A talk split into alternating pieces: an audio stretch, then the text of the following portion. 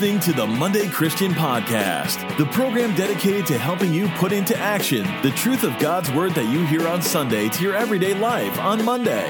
And now, here's your host, Ezra Beyer. Thank you all for tuning in to another weekly episode of the Monday Christian Podcast, where we help uh, regular, ordinary, everyday people turn Sunday belief into Monday action. And uh, for anyone that knows me, you know that I'm passionate about inner city ministry and uh, specifically reaching out to those who are uh, less fortunate and maybe gone through some hard times. And this week on the podcast, I have my, uh, I'll call my new friend, um, Reverend Bill Roscoe, and uh, he's the president and CEO of the Boise Rescue Mission. And Reverend Bill, I believe that's how, how you go by. Um, that's good. Has been at the Boise Rescue Mission for 18 years and has had 30 years of rescue ministry and he oversees just just a tremendous how we call it an army uh, of staff and volunteers who are seeking to restore faith, hope, and family across the Boise region. And if you live in this area, you know it's called the Treasure Valley. But for those of you that don't live here, uh, well, now you know. Uh, my wife and I have had the privilege of volunteering at the Nampa headquarters for uh, several months now and uh, just I, we love what the Boise Rescue Mission is all about. And uh, I'll just pull this out real quick. I jumped on your LinkedIn profile just to check out your bio, and one of the things that you had written down, I love this. You say you want to be a man of God. A man of integrity, courage, and honor, to be the best husband, father, grandpa, and friend to the folks God has brought into my life, to love and help people as much as is possible, and to never forget that, but for the grace of God, go I. So, Reverend Bill, thank you so much for coming on the Monday Christian Podcast. Well, thank you, Ezra. I'm glad to be your new friend. well, hey, let's just jump right into it. How did you first come to faith in Christ? Well, it was a long time ago. I'm getting to be an old, old man now, but uh, I came uh, back from Vietnam. I'm an Army veteran, and I served in Vietnam. I'm a combat veteran. Uh, I came back from the war with a lot of baggage, uh, a lot of dysfunction. Today we would say I have PTSD, but in those days we just said Bill was a little crazy and he drank too much. Hmm. And uh, that's who I was. And I lived that way for the next uh, five years or so. And things got progressively worse for me. Uh, uh, while on the one hand, I, I tricked a beautiful girl to marry me and uh, that's how we would describe that, that, that event today. Uh, 48 years later, I would say that. But wow. uh, she married me, and we had two babies right away, two little kids. And I had a great job. I was a union carpenter, uh, making good money, had had great work, and uh, bought a house on the GI Bill. The dog, the cat, the truck, the car, you know, things looked pretty good from the outside, but on the inside, things were bad and my dysfunction was uh, growing and becoming I was becoming more dysfunctional and drinking more. Uh, and so um, I read a book called The Exorcist which at the time was you know in, in circulation. Yeah. and it really scared me. Uh, you know I didn't have any trouble believing in the devil. I, I believed that there was a devil. I thought that I knew the devil had seen the devil in action. And uh, we had two little kids that I just didn't want to see fall into the hands of the devil. Hmm. And so my wife, being formerly a, a, good Catholic girl, said, Well, we need to get our kids baptized and then they'll be okay. And I said, Great. Well, my mother had uh, started going to church. And this was quite late in her life that she rekindled faith in Christ and started going to church. So I called her up and told her what I wanted to do, and she said, "Oh, call my minister. I'm sure he'll baptize your children." I said, "Okay." So I called him, and uh, being the good evangelical that he was, he said, "I'd love to come over and talk to you about that." and so I said, "Okay, come on over." So he did. And the long and the short of it is, after uh, four or five meetings with him in our home, and and attending church a couple of times because he told us we should do that so we could get a look at the place, you know, and see the folks and the ceiling didn't fall on me when I walked in, so that was a good thing. Uh, anyways, I was struggling with the truth that he had told us about, and he wouldn't let us go. You know, every week he called and wanted to come over, and we I kept saying yes. I told my wife, call him and tell him don't come, and she said, you told him you, he could come. You got to call him and tell him he can't come. and neither one of us called him, so he came. And he brought with him the Gospel of John and was so kind. I couldn't believe what a, he became one of my best friends in life. Uh, but he he uh, planted the seeds so that one evening after work, all by myself, I prayed to receive Christ, and I and I had an experience. I think I, I would say I had an experience with God that evening, where I really felt His presence, and I felt or heard a voice, and it said to me, I will never leave you nor forsake you. I didn't know where that, I know that verse today, but I didn't have any idea where that came from at the time. I just heard it mm. in my head or in my heart, and I said, wow, God spoke to me. You know, it was pretty cool. So the next Wednesday, uh, next Sunday morning, we went to church, and every Sunday morning, Pastor gave an opportunity for testimonies before prayer or prayer requests. And so uh, when uh, the time uh, was to come, he skipped it and he was going to move on. And so I just stood up and said, Pastor, Pastor, waving my hand at him. And I asked him later, What did you think about that when you saw Bill Roscoe standing up in your congregation with my long hair and my crazy look? and wanting your attention. And he's and uh, as the man of God that he was, he said, "Well, Bill, I knew the Lord was going to do something with you, and I just had faith." anyway, I said, "I just want everybody to know that I accepted Christ last Wednesday night at home, and uh, I'm a Christian now." And the place went bonkers, and everybody had been praying for us. Uh, you know, they were such great folks. And so they took us in, and a week later, my wife accepted Christ we had two little babies. I think they were they were one and two at the time. And so from that point on, then uh, Jesus has been the center of our life. And uh, my kids and all of us, uh, you know, grew up together in the things of God. And uh, later on, I, I, did a mission trip to Guatemala uh, where the Lord really called me to ministry. And uh, that that lit the fire in my heart to you know be in in full service, full time service, and so that church had a, a, program for old guys. I was 26, uh, but old married guys like me at the time, and and we went into that program, and I studied uh, working toward ordination, and became an associate pastor at that church. Uh, and then the long and the short of it is that was 1976, and then through the 70s and 80s, I got involved at the rescue mission as a volunteer. And uh, if you want to volunteer at the rescue mission, I invite you to come down, but you have to be careful. You might end up working there. so that's what happened to me. And in 1991, uh, I accepted, a, I, I was offered and accepted a position at the uh, Redwood Gospel Mission in Santa Rosa, California and we uh, decided, held hands, and jumped off the cliff and got into full time ministry and have been there ever since. Wow. It's, it's such a fascinating story. And I didn't know that, that early part that, that you shared. And, and one of the things that I'm curious is a lot of people come to faith in Christ through different ways, right? And initially, was it more of your, your fear of the power of Satan or or your love for God that that motivated you towards God. I'm just curious about that. And, as oh, you enter, yeah, totally. Yeah, go ahead. I was totally afraid. Yeah. For my children, hmm. not for me as much as for my kids, and uh, and I and I was looking for help. You know, because hmm. I realized that in the spiritual realm, there was nothing I could do to protect my kids from the devil yeah. right? I, I just couldn't do anything about it. And so I, you know, I had a little bit of church experience in my youth, and I thought, well, you know, we, and my wife's prompting, well, we'll just get our kids baptized and everything will be okay. But of course, that led us to the place of acknowledging uh, our own need for salvation and our own need for the lordship of Christ in our lives.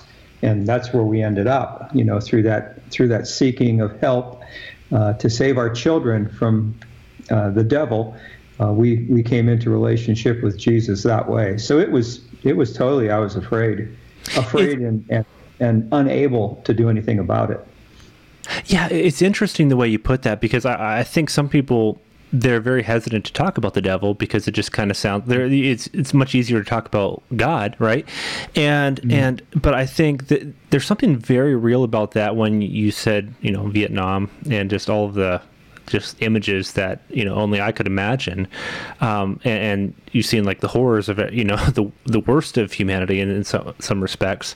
Um, that there is there's something very real about evil, and I'm just curious with the people that that you've worked with, whether it's at the rescue mission or just um, people, whether it's in, in your neighborhood that come to faith in Christ what do you find more of? Do you find more of the context where I'm a good person and so I kind of need God to prove himself to me before I'm going to accept him? Or do you find more, uh, well, I'm just scared and I know I need God because my life's a mess? Like, what, what do you find more of these days? At the rescue mission, it's really a mixed bag. Um, but in the most, for the most part, uh, at the rescue mission, we encounter people who realize that their life is in a shambles and they're desperately needy for help. And, and most of them have tried at least a few other options to get out of addiction, to get help for mental illness, to find a good job that they could keep. You know, they, they've been around the circle and they can't get out of that rut. They just they find themselves desperate. And you know, really, when you come to the rescue mission, that's the last stop. Yeah. You know, you're on the street, you're at the rescue mission, one or the other. So we find people mostly that are truly acknowledging their own uh, problems of life, whatever those are, and recognizing that as much as they've tried to turn things around, they haven't been able to do it. And so, and our approach is always, we, we pray our approach is always that we will build a friendship with every person that comes through our door as quickly as we possibly can as, as soon as they'll let us become friends, we want to become friends. So we start by just treating people with respect mm. and love and offering good facilities, clean facilities, meals that are really good, you know, hoping that we can gain an opportunity to, through friendship, be able to sit down and have a conversation with the guest and let them know what the options are right here and with that, a, a, lot of the time, they're they're willing and able to say, "Yeah, I want to try that." Now, that doesn't mean they're going to accept Christ that afternoon, but from that point on, the spiritual emphasis really kicks in. Mm-hmm. And, well, you volunteer with us, so you know a little bit about that yourself. Mm-hmm. That we we want them to go to chapel. Uh, we we invite them. First of all, we we do an assessment together to say, "How did you get here? What are your problems that brought you to homelessness?" And with that, then we've developed a variety of programs that they can in, enlist into. And if they're using and abusing drugs and alcohol, we have an excellent residential drug and alcohol recovery program. If they have a mental illness, and about a third of all the homeless people you see on the street have an untreated mental illness, uh, we can help them in the house with our own mental health program. We use a contractor uh, for the professional side of that but our case managers, you know, lead people into that and manage them through that program. We have an excellent academics program, so if you don't have a high school diploma or a GED, we can get you in uh, to the Learning Center and you can get your GED, and, and that'll help you to find that good job. We have job preparedness classes. We do mock interviews with people. Uh, we can we can give you everything that you need uh, to get back into the worst workforce, including you know a sack lunch every day, bus tickets, a bicycle, uh, whatever it is that you have to have to get back to work. If work is your option, we also have seniors coming into the rescue mission uh, who should be collecting some kind of benefits. And maybe they have been, but they haven't been managing those. And so we've got a program just for seniors and how to manage their uh, Social Security or other retirement type income that they have and we can extend their stay with us so that they can save that money and uh, find that place to live and move out. Hmm. And we do that in every case. We no one. One of the beautiful things about what, how we do our ministry is when you come in, you don't have an out date if you enlist into one of the programs of recovery. You, yeah, this is something very different, right, from like yes. some government run programs, isn't it? Because I was looking at your website. That's that's very unique. It is very unique. And, and I'll tell you, there's another unique uh, point, a part of our program, and that is women with children can come into any of our programs with their children. And that's also very unique. Most mm-hmm. recovery programs, alcohol drug programs, will not let a mom bring her children. But in our case, these moms and their kids have nowhere to go. I mean, there's no resource outside of us. And so we bring the kids with the mom, and we have a million programs for kids that are really, really good. Um, but anyways, we most of the people that we encounter at the rescue mission are of that mindset. There are a few. Uh, there are a few who want to blame the whole wide world for all their problems, and all they need is give me a few dollars and fill my tank with gas, and I'll be right. fine. Right. You know, and sometime we'll do that. We won't Yeah. give them money, but we'll Yeah. fill their tank with gas and send them on their way. It's interesting when I talk to um, I talk to people that do not volunteer as much in this, and there's and there can almost be some sort of a, uh cynicism. So like you you take pulling up to a stop sign, right, and there's a homeless person who's looking for money, and oftentimes I'll, I'll hear Christians, sadly, that will say, well, you know, they're just they probably just have a car around the or, or you know around the area, and they're just going to jump in that, and they're just they're just taking advantage of you. And, and I know sometimes I've been taken advantage of. I, I remember when we were in Roanoke, Virginia, we gave this lady, I think it was like 50 bucks to help her like get in a motel or something like that. And because she gave us this great story. And then, you know, we were supposed to, know, anyways, turned out to be totally false. And you're like, oh, okay. but you know what? Like, there's something Yeah. also like, I I don't want to err on the other side, right? Of just saying, always being a cynic. So, uh, how, how do you strike that balance um, Well, in that? I want to I want to say uh, first of all that in, in our community, I can't speak for other communities, but in this community, there's no reason for anyone to be out there on the corner with any sign saying anything asking for your money. There's no reason for that person to be there because there are other agencies. We're the big one, but there are other agencies in the valley who are totally dedicated to helping that person uh, overcome the problems that they're experiencing, and we certainly do that. So it annoys me, and in fact, we have a, a standing order with all of our uh, guests that they will not panhandle in our neighborhoods because if we see them panhandling in our neighborhoods, we're going to call them on it, and it could cost them a loss of privileges because there is no reason for them to be out there.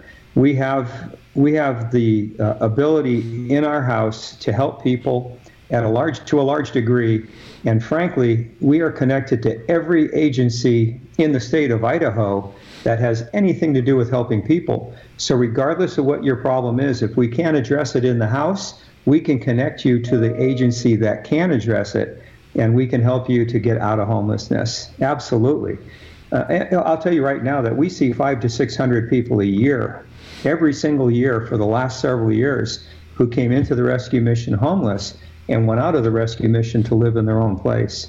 That's a fact. Wow.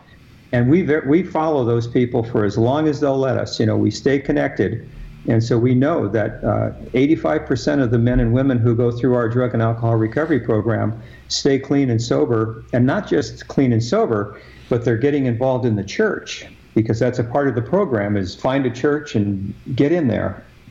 So you know the the uh, the results speak for themselves.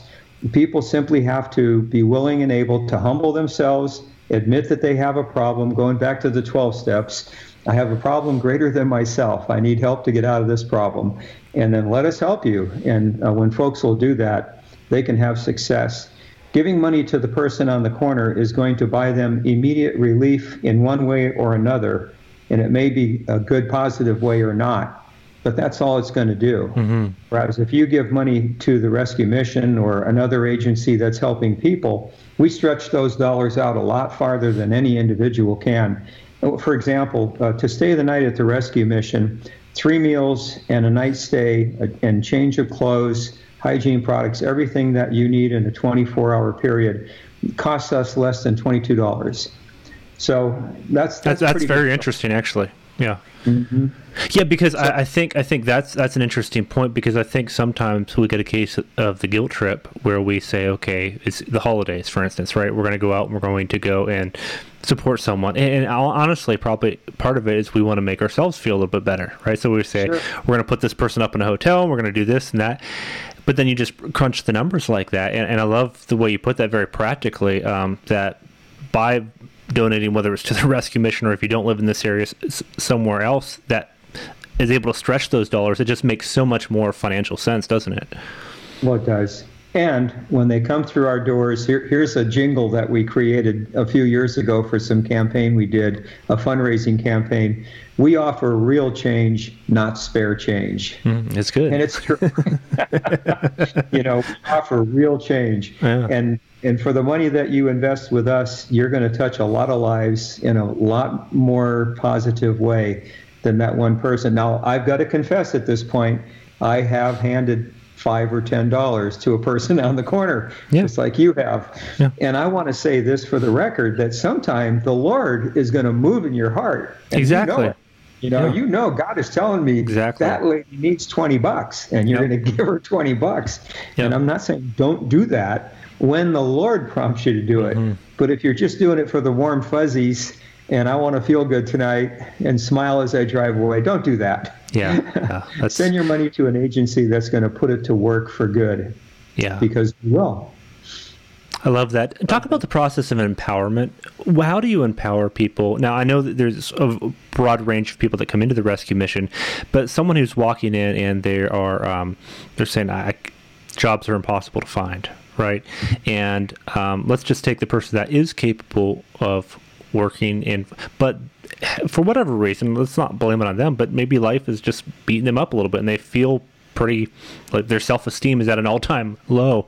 Um, what is the process of empowering a person like that to get to the stories that you shared earlier earlier of people that go out and own their own homes?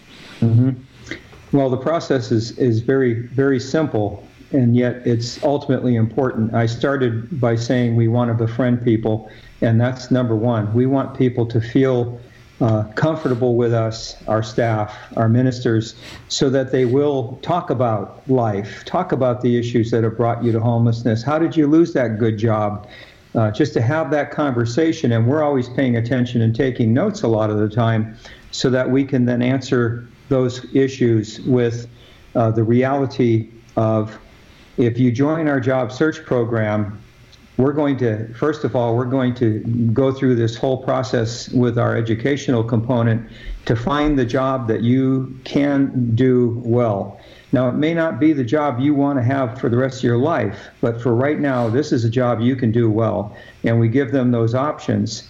And then they start doing a little bit of research on their own to figure out what that job really entails and do they want to give that a try.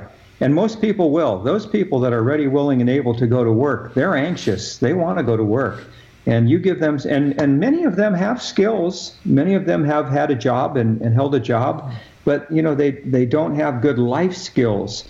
They don't set the alarm. Uh, they don't pack the lunch the night before. They don't have work clothes ready, uh, or they don't have work clothes that are appropriate, and uh, and they don't they don't take care of those minor issues small issues. So we, we help them in the job search program, we help them to get ready to go to work that way, coaching them up, uh, telling them, you know, you need to do this now. You be here tomorrow morning at 6:30. I want you in that door and I want you dressed for work.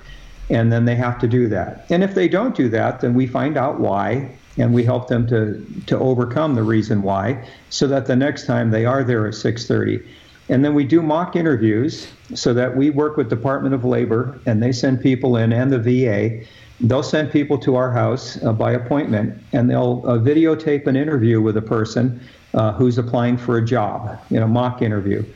And then after the interview's over, they run the tape for the our case managers there and the guest who's been interviewed, and they go through that interview and they tell them now okay, John, don't pick your nose when you're talking to the prospective employer, you know, or whatever it might be. Uh, yeah. Uh, you know, sit up straight, you know, yeah. have good posture, make eye contact. Okay, you should have never told them about that arrest in 1982 because it doesn't matter anymore, you know. But really helping people to overcome yeah. those issues and keep them from being able to get a job. Mm. And then we sent them out, and we sent them out with a, uh, with a, with a reference from the rescue mission uh, that our program director or I will sign saying this person is staying with us. They've made an extraordinary effort uh, to get back to work. We, we endorse them as a good employee. Here are the things that they've done that we know of and they can do. And, and most of them, right now, everybody finds a job. 35% of everybody staying with us tonight is working, and some of them are working two jobs. And the others who aren't working then you have to count in the uh, ladies with small children who are still learning how to be a mom and they're not looking for work. And then you've got the elderly folks uh, who are looking for some kind of benefits that they're eligible for because they can't work. And you've got people in the alcohol and drug recovery program who have to get sober before they can go to work. So 35% is a pretty high number of the whole population uh, who are working right now today. And once they go to work, then we have a budgeting program that they're already signed on to so that with the first paycheck, they know they're going to save this much, they get to spend this much, they have to pay their court fine, their probation, parole, uh, you know, costs if they have those. Other bills that they might have had when they came in, uh, they have to, you know, they have to account for all of that. And our case managers work really closely. And we even have a bank account set up that they can put their money into through the rescue missions accounts and then we hold that money. It's at the bank, like our money is, and uh, they can get it out anytime they want to. But in order to get it out, they have to go to the case manager and tell them, I want to take out money for this. And uh, if they agree that that's a good a good plan, we'll we'll say so and we'll give them the money. If we don't think it's a good plan, they're going to get their money, but they're also going to get a scolding that this is a terrible idea and we'll predict the future. hmm. If you do this, you're going to be sorry. Yeah. And uh, might end up in them leaving. You know, they might they might choose to leave, uh, or we we might ask them to leave, depending what they want to do. Right. It's interesting because I worked with uh, several organizations in Toronto, so Canada. So that's where my wife and I moved from, and and yeah. some of those organizations honestly were just unbelievably frustrating. Where it was, uh, I think of some government-run ones where it was again just throwing money at the problem but nothing to the degree of what you're talking about. Certainly you mentioned the number of 35% i mean that, that that's an incredible number um, that just and, and it's very it's very frustrating. And here's here's one of the things that i'm just curious to get your take on. I'm curious as you teach life skills and you teach people how like the basics of setting your alarm clock following a budget th- things like this um, how does that translate to, to their spiritual life? And here's the reason that I ask that. Um, I find that sometimes if you encounter a person that their whole life is dependent on something else, whereas, okay, so someone else is setting this schedule for me, so I'm renting from here, I'm taking public transit, I'm on government subsidy, there can become this default way of thinking where everything I'm dependent on someone else to fix my problems, and it makes it almost very hard to um, help someone like that with that mindset take initiative in their spiritual journey. So, how do you see that translate into people's spiritual walk? Does that make sense? What I'm saying?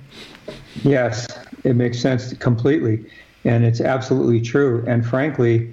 Uh, the younger people who we serve at the rescue mission, the you know in years of age, younger people, have more of that problem because they have many of them have grown up from birth in a system that everything was provided for them by some agency, whether it was the government or health and welfare, well, the government generally. Uh, and it's really hard for them to to overcome that and realize that I have to I have to work for myself, uh, and with that the spiritual connection so there again, the spiritual connection is going to start the minute you fill out a, an application to spend the night with us, because in the in the application uh, there are a couple of questions that are directly related to your spiritual condition. Uh, simply put, are you a Christian? Yes or no. Uh, have you attended church? Uh, yes, no. Which, which church? Um, we are a Christian organization and we believe that the Bible is the Word of God. Do you believe that? You know, we ask them some specific questions. There's probably one or two more. And of course, they don't have to answer that, but most will. And most will be very honest about it. So right from the beginning, we get a, a quick look into their into their spiritual background, and then as we get to do case management with them, then we can we, then we know uh, if they've already defined themselves as a Christian, there's going to be no question but that every time we sit down and chat, we're going to pray first. And, you know, my people are, are well trained and skilled so that those prayers are planned in advance. They're not just wild by the moment prayers. Uh, God, help John. Help John to understand the need that he has for this. or Susie, and we we make it specific. We pray for them, and we mean it. Of course, we're not you know we're not just repeating rote. We're praying for that person. So we we go through this re, uh, relationship building with a spiritual connection, so that they can start to learn for themselves. This this is how God operates. You know, in God's economy you have you you're supposed to be responsible for yourself and your family, and that's a huge hurdle for the men. I'll tell you that right now mm-hmm. because so many of our men have abandoned their family because usually of drugs and alcohol and or criminal behavior. So it's hard for those guys to come to terms with the fact that they did do that. They failed and they failed miserably. And people suffered as a result of that failure. So, you know, we're tuned up and, and we understand that emotion so that when it starts to uh, come into conversation, when we're starting to see that expressed, there again, you know, we can remind you God loves you in spite of that. Okay? And God has a way to restore you. And I can tell you a hundred stories about how God has restored a man to his family by faith in Jesus Christ, by living the life, walking the walk, and proving themselves uh, they can reconcile with their family, and, and, and many do. I mean, it's a true story. You know, a lot of them do. I've seen the most remarkable people who have just destroyed relationships find the way back into relationship after they come to come to faith in Christ wow. and allow Him to be the Lord of their life, not just the Savior, no hmm. not just the Savior from hell thing, but the Lord of their lives. I've seen some unbelievable things happen in the lives of people. Well, it's something I think we take for granted, isn't it? Because I, I think, especially, I've noticed this in Idaho. It, the culture is so much different here than, say, like a place like Toronto, where um, it, it, there's just churches everywhere. There's you know, there's so many opportunities to, if you don't like this church, go to this church. And I think in the midst of it, sometimes we lose our sense of desperation for God. We lose mm-hmm. our, our, because we can hide behind our nice car, our nice lifestyle, and we lose kind of that sense of daily. And that's probably one of the biggest reasons I volunteer is aside from the helping aspect, it does something for me because mm-hmm. um, I I need that kick in the seat of the pants to to to say Ezra like you are a needy person like you need God desperately and it's but it's just so easy to forget that and I'm curious in your life like how do, how do you maintain that level of desperation for God? Oh. Well, uh, first of all, I'm the CEO of a nonprofit organization that doesn't take any government funding. that keeps me that, will help. I've got a. I had a meeting this morning, and I had a meeting this afternoon where my whole purpose in those meetings was to try to ask people for money. so, at least from that perspective, from the world of finance, I know how desperately needy I am uh, as the leader of this outfit. And uh, both those meetings went very well, by the way. Thank you, Jesus. um, but truly, you know, uh, that is something that's always in front of me. I have uh, a very large budget, and uh, we do have to fundraise. So we're always uh, we're always fundraising, and my job is primarily uh, now involved with that aspect of the ministry. But I have four children, and, and now I have eight grandchildren. Had a new grandson born on the 8th of August and my kids, as I mentioned earlier, were raised up to be Christians.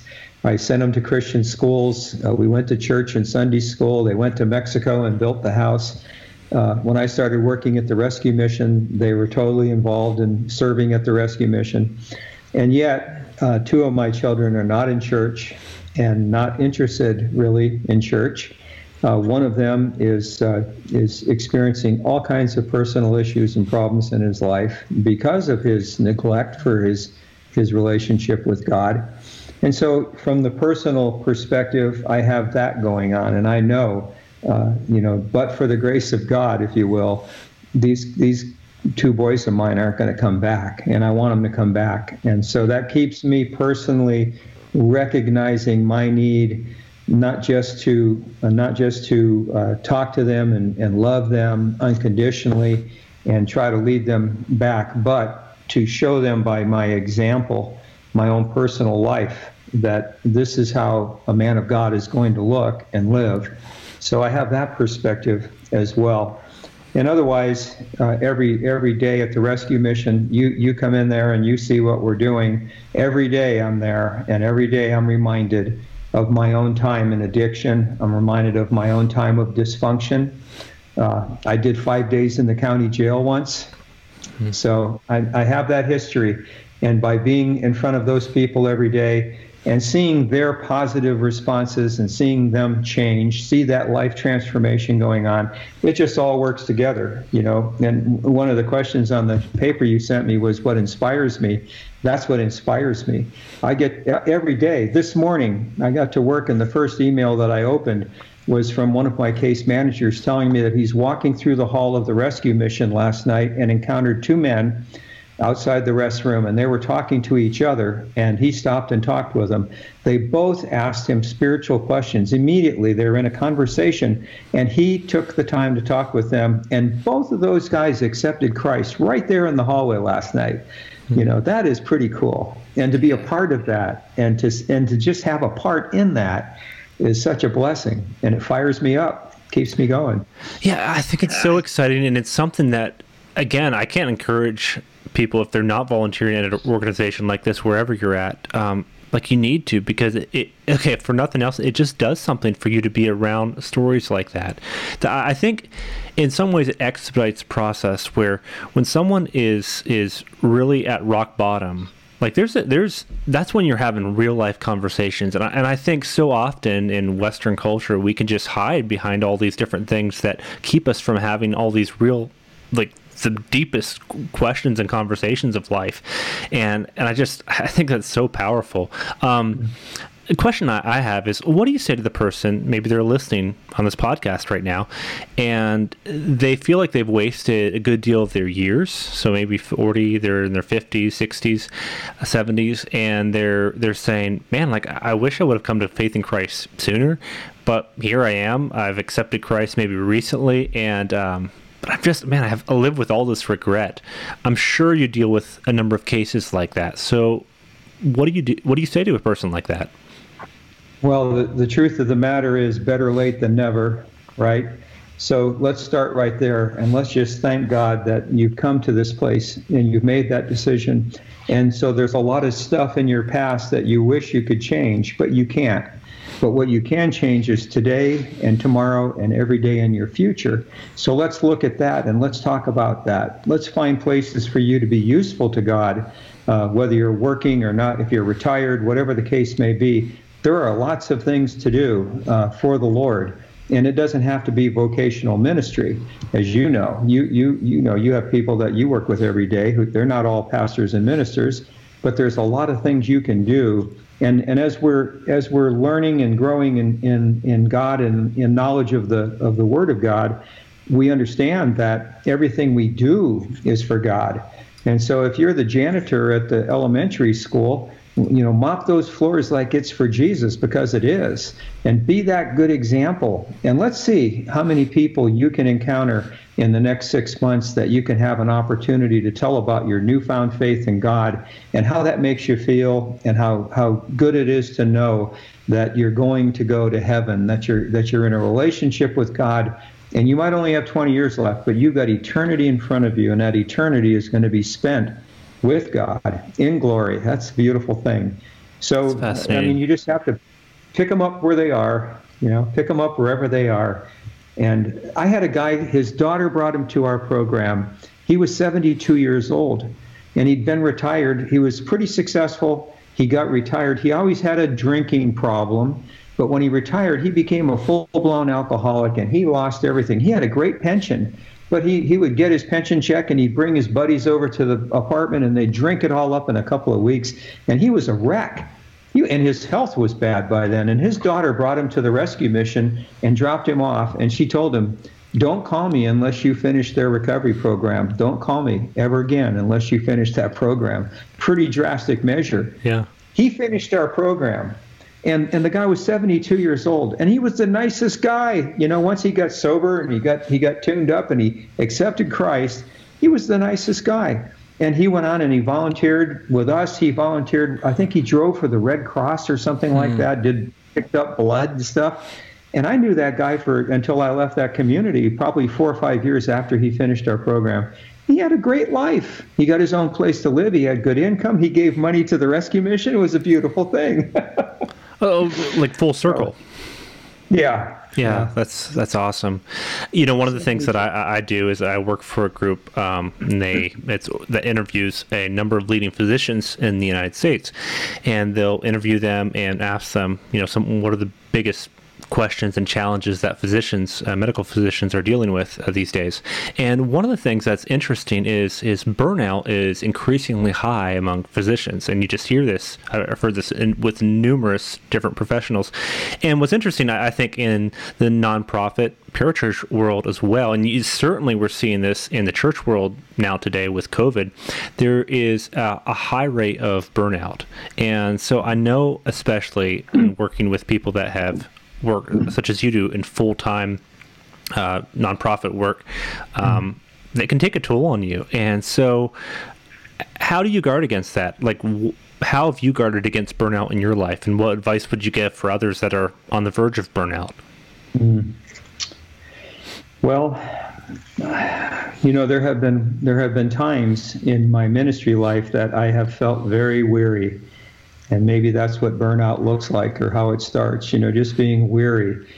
But I have to tell you that early on, I was really, really blessed to serve under men and women who, who really taught me to appreciate the fact that nothing I'm doing in ministry is, is of and by myself but that everything I'm doing in ministry is God ordained and God inspired and God equipped. God makes me able to do the things that I do. And I've, I've, I believe that through and through. With everything in me, I believe that. And, and I learned that I can rejoice with those who rejoice, and I can mourn with those who mourn and weep but I don't own either one of them. I might have some part, I hope I do have some part in rejoicing and, and helping people find the way, get out of get out of the dark into the light. I, I want to do that. But it's ultimately up to each of us individually to do that.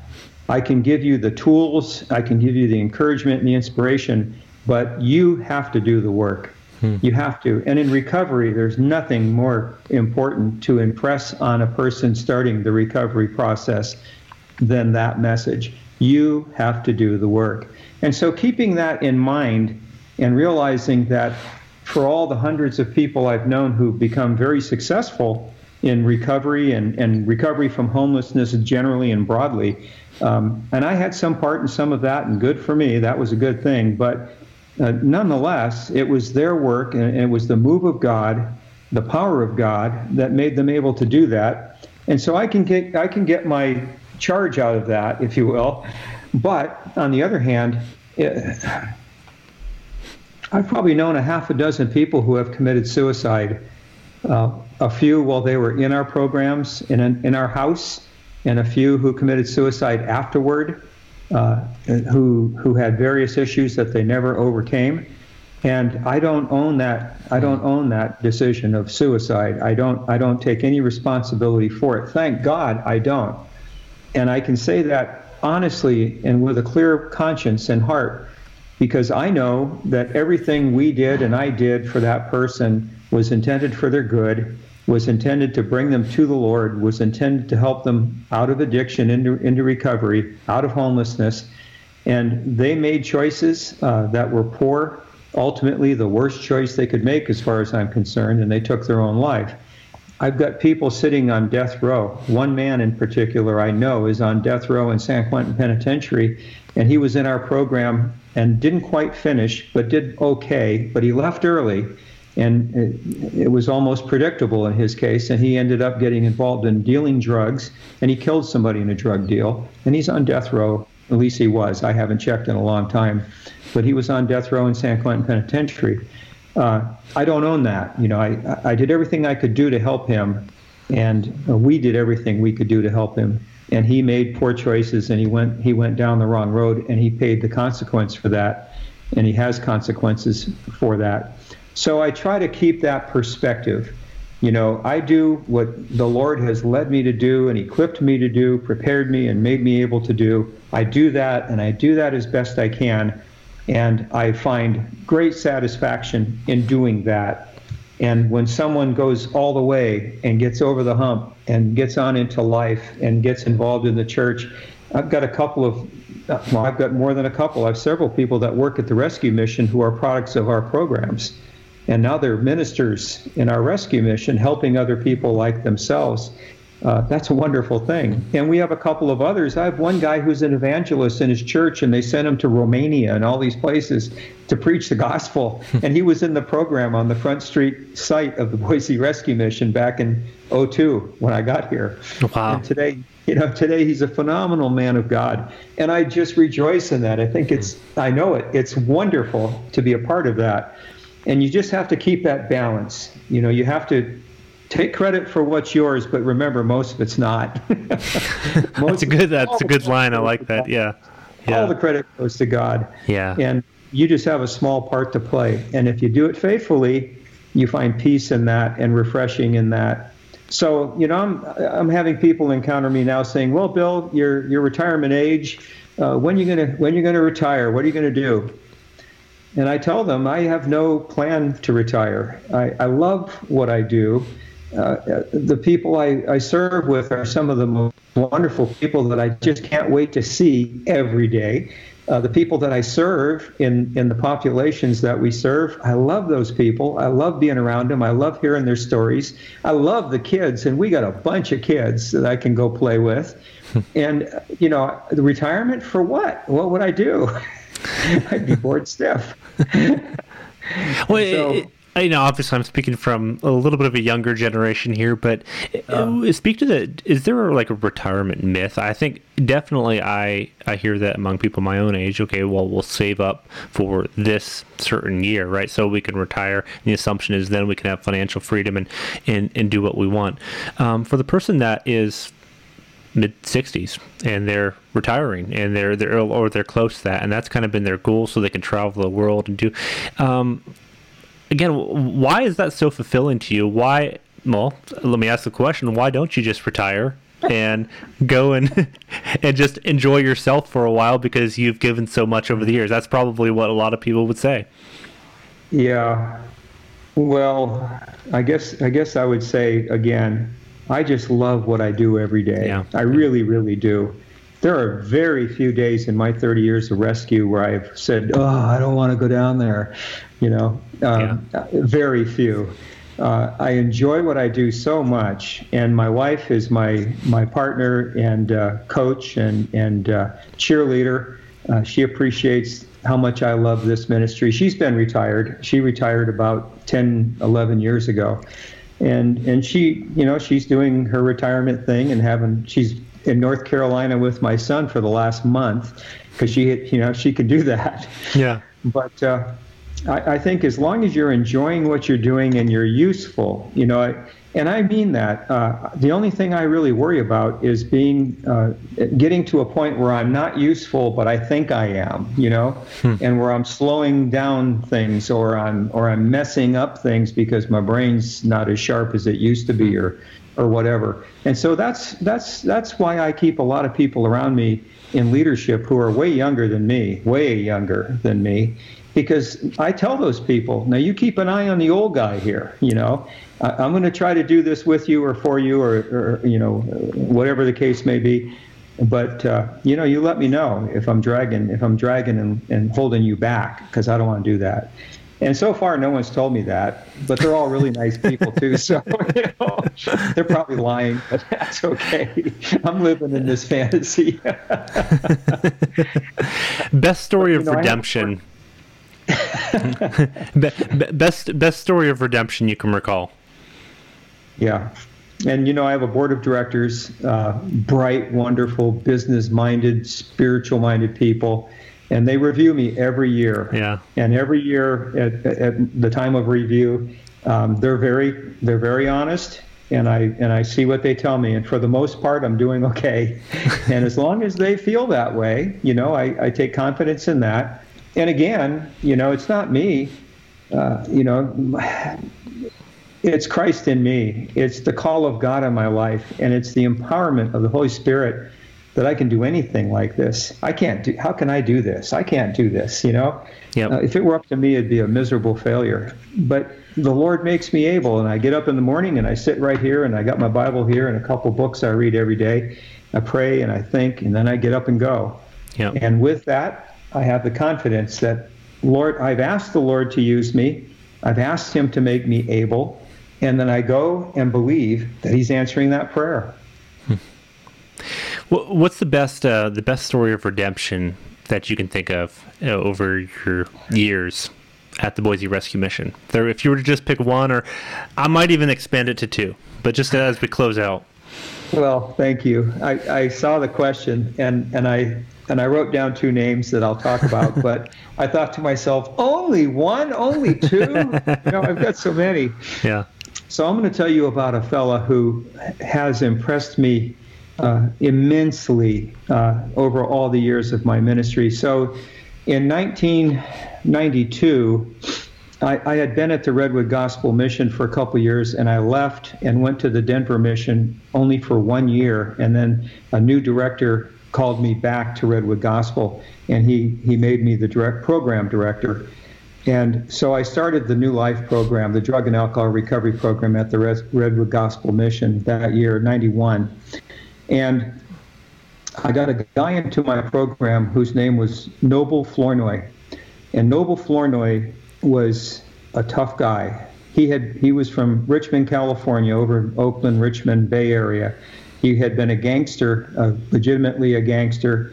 He had been in prison. He was about 40 years old at the time. He had been in prison for over half of his life. And in fact, when I took him into the program, my boss had been the director, assistant director at Richmond, and he knew the guy. And the morning we had our morning meeting, and I told him, by the way, I got a guy coming from Richmond today. His name is Noble Flournoy. And my boss leaned back in his chair, laughing his head off. And he said, Roscoe, Flournoy's going to kill you, man. That guy, you don't want that. You took that guy. What's wrong with you? Well, I had a bed open and he needed a program, so I took him. But he had been in that program three, four times. He'd been in every program on the east side of the bay. He'd been in prison. He, he'd never been able to get off heroin or to be responsible for himself. Well, he came into our program and he was he was he was a big man. He pumped a lot of iron at San Quentin and the other prisons. You know, he was buffed. He used to do uh, exercises and pound, uh, lift weight out in the yard at the rescue mission like nobody's business. And uh, and he was a, he was a very dynamic man. He had a strong personality and uh, good communication skills. He was he was an exceptional junkie, really. And of course, he was sober because he had just gotten out of prison again when I got him and uh, came into the program. I, I, I was a one man gang. I didn't even have a, an assistant in those days. We were just starting out. So I spent a lot of time with him. I taught the two uh, recovery classes that we had. I taught at least one Bible study every day. And uh, I was the case manager, I was the whole show. So I got to know him really, really well, and, and he got to know me. And we became friends. He, he really, ultimately, he became like a son to me while I wasn't that much older than him at the time but we, we became good friends. And so I persuaded Noble uh, to get his GED. We had our very first GED program that year, and he was in it, and he was one of three or four guys that got their GED. And that made the biggest difference in his life, like I could not believe, because he wasn't even finished with the GED course, but he was going over to the junior college and getting paperwork and looking at going to the junior college and, and talked to me about that. And I said, Noble, you can do anything you want, brother. You just put your mind to it and you can do it. Look what you're doing. You're doing great. You know, he's staying sober. He's doing all his casework in the program, and he's getting his GED. So he enrolled at Santa Rosa Junior College, and he went to college and uh, got his associate's degree. And at that same time, I became the director of the rescue mission up in Redding, California. And as I was getting ready to move up there and take that job, he came and asked me if he could work for me because he had already investigated and found out that he could go to Chico State and get his bachelor's degree if and if he lived in Redding with me, that's geographically close. So he came up to Redding and he lived at the rescue mission and he was my night desk man and he went to Chico and he got his bachelor's degree. Before he was out of college, he had a job with Shasta County Mental Health doing outreach to homeless veterans. I couldn't. I mean, what a remarkable thing. Oh, and he married his this lady. He had a common law wife. They had kids together, been together like 18 years. He marries her, of course, in the process of all of this. So she comes to Redding with him, and they get an apartment. I co-signed for it personally, and they moved into their own apartment. And this guy became an elder in his church, a leader in his church, a leader in the community, and just the most amazing Christian man that you ever want to know. So a few years later, I got over here. I came up.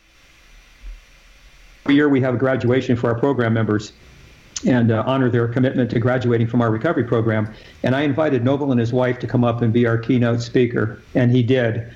And I couldn't, I, I've never been so proud and so blessed in my whole life as I sat in the audience and listened to this man inspire my program graduates with what life could be if they just stay the course. And he says that I kept telling him, Noble, no matter what, never give up. And hmm. so he closed he closed his remarks that way. I was bawling. I'm ready to bawl right now thinking about it. And what a wow. wonderful, wonderful testimony. Can you imagine? Here was a guy that had spent half his life in prison, addicted to heroin uh, almost that whole time. And all of a sudden, he finds faith in God he finds people that'll give him a hand.